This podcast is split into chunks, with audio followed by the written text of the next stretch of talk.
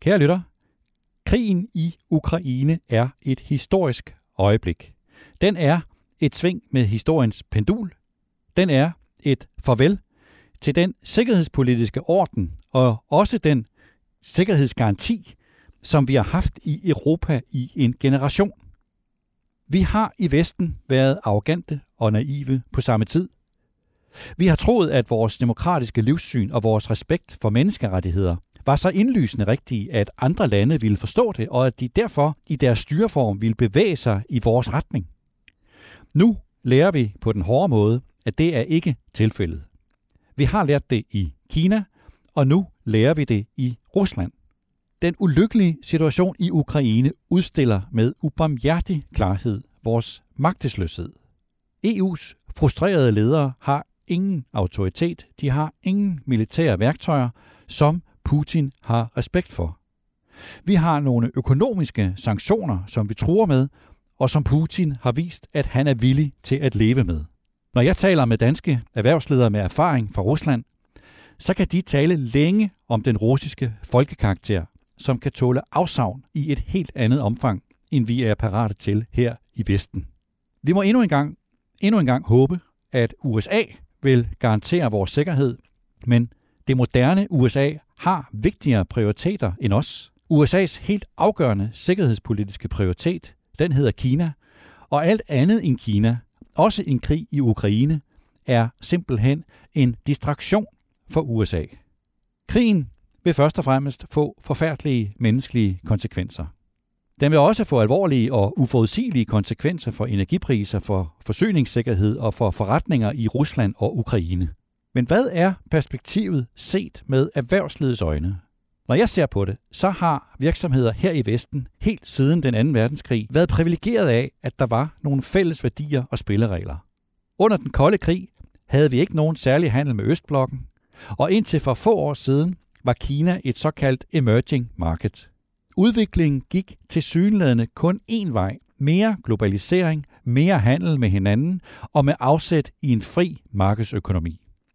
Næsten uanset hvor i verden, at vestlige virksomheder lavede forretninger, så kunne de gøre det i tillid til en fælles accept af samhandel og med afsæt i deres egne værdier. Den tid er forbi. Mest dramatisk selvfølgelig illustreret af de aktuelle begivenheder i Ukraine, men også Kina har lært os, at spillereglerne er ændret. Kina er gået fra at være et udviklingsland og til at være en global stormagt. Kina er blevet så kommercielt magtfuld, at store vestlige virksomheder er nødt til at være til stede i Kina. Men Kina sætter nu sine egne betingelser. Kina kræver en pris. Virksomheder, der vil være i Kina, skal, som i skal, acceptere undertrykkelse af mindretal, acceptere overvågning af sine data og acceptere at være politisk tavse. Det sætter vestlige virksomheder i et alvorligt etisk dilemma, som kompromitterer deres egne værdier, og som de helt tydeligt ikke har en løsning på. Forløbig vælger de at tige stille, og enhver, der har øjne, kan se, at det er en kortsigtet og uholdbar løsning. Så efter mange år med et entydigt værdimæssigt og sikkerhedspolitisk afsæt, så skal vestlige virksomheder nu til at orientere sig ind i en ny virkelighed. Vi kender ikke den virkelighed endnu, men et bud er, at vi kommer til at leve med fem nye og hårde vilkår. For det første, at stater vil sætte deres egne rammer. For det andet, at sikkerhedspolitiske interesser vil trumfe den frie markedsøkonomi. For det tredje, at hårde etiske dilemmaer vil kræve svære og ubehagelige valg. For det fjerde, at regionale krav til forsyningskæder, dataopbevaring og investeringer vil blive skærpet. Endnu mere, end de er blevet det under coronakrisen. Og for det femte, at geopolitisk forståelse simpelthen vil blive en kommersiel ledelsesdisciplin. Lige nu er der kaos, og uforudsigeligheden er stor, men på et tidspunkt vil en ny ligevægt opstå. En ny sikkerhedspolitisk ligevægt. I værste fald en ligevægt, hvor store stater dominerer små stater. Hvor Rusland næste gang bruger de russiske mindretal i de baltiske lande til at lægge pres på dem, og hvor Kina for alvor går efter Taiwan. Det er det, der er på spil, Og Danmarks interesse er indlysende. Et stærkt EU og et stærkt NATO. Væk med vores håbløst forældede forsvarsforbehold og et klart løft af vores forsvarsudgifter. Putins maske er faldet, hans sande karakter er afsløret, og situationen kalder på konfrontation og ikke på dialog, desværre. Så vidt Rusland og Ukraine, og det virker jo næsten helt meningsløst at tale videre om begivenheder, som er absolut trivielle i forhold til, at der er udbrudt krig i Europa. Men altså, hvis du, kære lytter, har mod på at høre mere, så har jeg nogle iagttagelser af erhvervslivet fra denne uge. Tag nu Lundbækfonden. En af mine absolute favoritdiscipliner, det er at forsvare synspunkter, som andre synes er åndssvage. Det fik jeg lejlighed til i denne uge, hvor mange skælder ud på Lundbækfonden. Lundbækfonden er hovedaktionær i den hårdt pressede medicinalvirksomhed Lundbæk. Og nu, nu vil Lundbæk indføre en ny aktieklassestruktur i virksomheden. Man vil indføre to aktieklasser, A og B, hvor de stemmetunge A-aktier skal veje 10 gange mere end B-aktierne. Det er håbløst umoderne at gå den vej, mener mange. Det er gammeldags simpelthen. Selvom mange danske virksomheder har fordelt magten på A- og B-aktier, så er det historisk betinget. Det er virkelig old school at ville indføre den model nu. At en hovedaktionær vil klamre sig til magten på den måde. Jeg nævnte kort sagen her i podcasten i sidste uge, og nu, hvor jeg har fået tænkt mig om, så vil jeg gerne uddybe og gentage, at jeg med stor fornøjelse vil indtage positionen som Rasmus modsat. Sagen kort. Lundbæk er i en svær situation. De laver lægemidler inden for hjernesygdomme, og det er et hårdt marked. Man løber store risici, og fejlprocenten er høj. Lundbæks særlige udfordring er, at virksomheden har en størrelse, hvor det er svært at udvikle et produkt alene. Altså uden at lave partnerskaber eller at købe op for at styrke sin såkaldte pipeline. Derfor er Lundbæk Fondens opgave at støtte virksomheden i et marked, hvor man har brug for et langsigtet ejerskab, så man kan træffe langsigtede beslutninger, og hvor man har adgang til kapital, sådan at man kan slå til, når en mulighed for et opkøb opstår. Nu vælger Lundbækfonden så en model, hvor man kan opretholde sit ejerskab, selvom man udvider aktiekapitalen. Jeg går ud fra, at dem, der kritiserer Lundbækfonden, især institutionelle investorer, hvis de har et alternativ, så er det, at Lundbækfonden i stedet bør lade sig udvande, som man kalder det. Altså at fonden bør leve med og acceptere, at adgangen til ny kapital kan betyde, at man mister magten. Måske endda, at man ender med at sælge virksomheden. Så, hvad skal man mene om det? Det havde formentlig været den nemmeste beslutning at lade sig udvande. Men Lundbækfonden gør altså det modsatte. De holder fast i ejerskabet, og de satser på det lange sigt frem for på det korte sigt. Det er et meget forpligtende valg. Lundbækfonden har ikke været overbevisende i sin ejerrolle i Lundbæk, for nu at sige det mildt, og alligevel insisterer man på, at man er den rigtige ejer. Det skal man nu bevise, at man er. Men med afsæt i den beslutning, så er det ikke overraskende, at man vælger en ny aktieklassestruktur. Det er den løsning, der giver en handlefrihed, som kan blive nyttig, når man skal styrke sin pipeline via opkøb, mens at fonden kan beholde sin bestemmende indflydelse. Det kræver selvfølgelig, sådan rent etisk, at fonden går med i en aktieudvidelse, når den måtte komme, så man viser respekt for mindretalsaktionærerne. Hvorvidt fondens beslutning er rigtig eller forkert, det er umuligt at vurdere endnu. Men det er nu engang en ledelsesopgave at træffe svære beslutninger i en situation med hårde dilemmaer, og hvor man ikke kender udfaldsrummet. Sådan er praktisk ledelse. Og det skaber i hvert fald klarhed om noget vigtigt. De kendte navne i Lundbækfondens top, det er formandskabet, det er Steffen Krav og Peter Schütze, det er fondens administrerende direktør Lene Skole, og så er det Lundbæks bestyrelsesformand Lars Rasmussen. Kendte navne. De har forpligtet sig på den langsigtede værdiskabelse i Lundbæk. De har valgt at stille deres personlige troværdighed bag den ambition. Jeg er helt med på, at det er håbløst umoderne at lave A- og B-aktier, men derfor behøver det jo ikke at være forkert. Og mindretalsaktionærerne har fået et tydeligt signal, at hovedaktionæren tror på projektet. Og så, kære lytter, skal vi råbe hurra. Vi skal råbe hurra for landets bankdirektører. Hurra, hurra, hurra! Hvis der er et folkefærd, som jeg holder af, så er det de lokale bank- og sparekassedirektører. De er altid glade, de er fulde af selvtillid, og de oser af overskud. I hvert fald, når det går godt. Og det gør det i denne tid, hvor de alle sammen rider på ryggen af boligmarkedet. Citat. Det er et rigtig flot resultat. Citat slut. Lyder roserne fra bankdirektør Lars Møller Christensen Djursland, bank til sig selv i Finanswatch.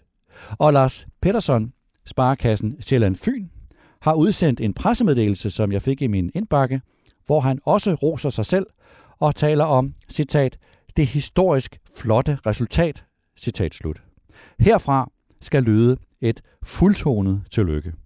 Og der bliver helt sikkert god stemning på generalforsamlingerne i landets gymnastikhaller i marts måned. De udvikler sig jo ofte til en våd affære, en slags vinterens byfest med kortspil og brændevin ud på de små timer. Jeg husker stadig, da jeg var til generalforsamling hos de festlige folk i Roskilde Bank for 25 år siden. Det var en fantastisk aften, hvor vi spillede kort til langt efter midnat, og hvor jeg dinglede hjem. Men nu er det jo ikke givet, at de gode resultater skyldes god ledelse. Det er menneskeligt forståeligt, at en ledelse gerne vil rose sig selv. Men det er altså ikke så svært at være pengeinstitut, når man kan ride på ryggen af et ophedet boligmarked og en økonomi med fuld beskæftigelse. Tillad mig derfor at foreslå kære ejere og aktionærer, hvis I lytter med, at I forholder jer kritisk til jeres bestyrelse og til jeres direktion. Selvom I risikerer at ødelægge den gode stemning lidt på generalforsamlingerne, hvor mange sidder og venter på at komme i gang med spisningen, så prøv alligevel gå op på talerstolen og spørg ind til nogle af de temaer, som de glade formænd og direktører går let hen over. Jeg har et forslag til fire spørgsmål, som I kan stille. Spørgsmål 1, hvis I spørger. Spørg. Der er en farlig opdrift i omkostningerne på grund af øgede krav til hvidvaskkontrol og såkaldt compliance. Det kræver målrettet arbejde og hård disciplin af en moderne bank og sparekasse at bringe sine omkostninger ned. Har direktionen en plan for det? Og hvor mange filialer vil man lukke? Et spørgsmål mere, spørgsmål 2. Det bør være helt naturligt for en kommersiel virksomhed at udvikle nye produkter og nye løsninger til sine kunder, men innovationen blandt landets banker og sparekasser, den er altså ikke ret stor, for nu at sige det mildt. Den seneste rigtige fornyelse, det var Danske Banks Mobile Pay tilbage i 2013. Det er ni år siden. Hvad var egentlig direktionens vigtigste produktudvikling i regnskabsåret? Det var spørgsmål 2. Et forslag til spørgsmål 3. Den største ledelsesmæssige udfordring for små pengeinstitutter er succession. Det vil sige, at man skal tilrettelægge en talentudvikling, så man har afløsere klar, når man skal have en ny ledelse. Men Finanstilsynets fit and proper regler er meget mere krævende, end mange er klar over. Og hvis en bestyrelse overser det, så kan det i sidste ende koste selvstændigheden, fordi man bliver tvunget til at gå ind i en fusion. Er bestyrelsen her i banken i stand til at foretage et generationsskifte i direktionen, også hvis det bliver nødvendigt med kort varsel? Ja eller nej? Og så til sidst mit forslag til spørgsmål 4. De fleste små banker og sparekasser er med i totalkreditsamarbejdet, hvor de er på vej til at blive et salgskontor for nykredit. Det giver nogle dejlige og nemme indtægter, men er bestyrelsen egentlig klar over, at selvstændigheden er ved at blive afløst af afhængighed af nykredit? Det var fire spørgsmål, som jeg vil foreslå, I stiller. Som et tip, det er, når det nu går så fantastisk godt, som bankdirektørerne fortæller, så er det ansvarlig ledelse at udnytte sådan en gunstig situation til at træffe nogle krævende beslutninger, der kan ruste virksomheden til fremtiden, så den kan tåle uventet og hård modstand. Derfor prøv at bruge lidt færre kræfter på at rose jer selv, og brug lidt flere kræfter på at ruste jeres virksomhed til fremtiden. Og så til sidst en note til mig selv. Jeg skal lige lave en note om, at jeg skal huske at holde øje med Allan Polak. Hvis der er en virksomhed i dansk erhvervsliv, der bliver ved med at give og give og give til os erhvervsjournalister, så er det Danske Bank. Denne uges Danske Bank-historie er, at bestyrelsen indstiller nye navne til valg på den kommende generalforsamling, og til alles overraskelse, så er navnet Allan Polak på listen. Allan Polak, altså den Allan Polak, ja, den Allan Polak, som for blot to uger siden meddelte sin afgang fra jobbet som topchef i pensionsselskabet PFA. Det gjorde Allan Polak blot tre dage efter nyheden om, at Carsten Dybvad forlader posten som bestyrelsesformand i Danske Bank, hvor PFA er en stor og utvivlsomt meget utilfreds aktionær. En investering, som Allan Polak har fået hård kritik for, fordi aktiekursen i Danske Bank er så presset, og det forløb har svækket Allan Polak. Nu rykker Allan Polak altså i en elegant, glidende bevægelse direkte fra PFA til Danske Bank. Den Danske Bank, hvor pensionsselskabet Danica er den hårdeste konkurrent til PFA. Er de sure i PFA over det forløb? Jeg tror det. Og hvad med Nykredit, hvor PFA er aktionær? Er de også sure? Det er ganske vist ikke Allan Polak, men Hans Ole Jokumsen, der sidder på PFA's mandat i Nykredits bestyrelse. Men må ikke, at Allan Polak i kraft af PFA's medejerskab af Nykredit har fået lidt indsigt i Nykredits forretning, som han nu tager med over i Danske Bank. Naturligvis vil Allan Polak ikke tage sin viden om PFA og Nykredit med sig ind i Danske Banks bestyrelse. Naturligvis ikke. Men jeg gad godt have været en flue på væggen, da Michael Rasmussen og kompagni i Nykredits direktion fik den nyhed overbragt. Jeg forstår det godt, kære lytter, hvis du er lidt rundtosset. Det er jeg. Og for at det ikke skal være løgn, så kom nyheden i går om, at nu har PFA fundet sin nye topchef, altså afløseren for Allan Polak. Og hvem bliver det? Det bliver Ole Krog Petersen, som kommer fra jobbet som topchef i Danica. Ja, det er en meget lille verden, vi taler om. En meget lille, en meget dansk, ja faktisk en meget lille og københavnsk verden. En lille karusel. Og en understregning af, at den danske finansverden er meget lille og beskyttet mod konkurrence udefra, i hvert fald når vi taler om rekruttering. Det var denne uges udgave af podcasten Topchefernes Strategi. En trist uge, det må man sige desværre, og ingen ved, hvordan det fortsætter i Ukraine, som det ser ud lige nu, er der desværre ikke grund til at se optimistisk på situationen. Lad os håbe det bedste. Tak til videojournalist Peter Emil Witt, der redigerede udsendelsen. Tak til dig, der lyttede med.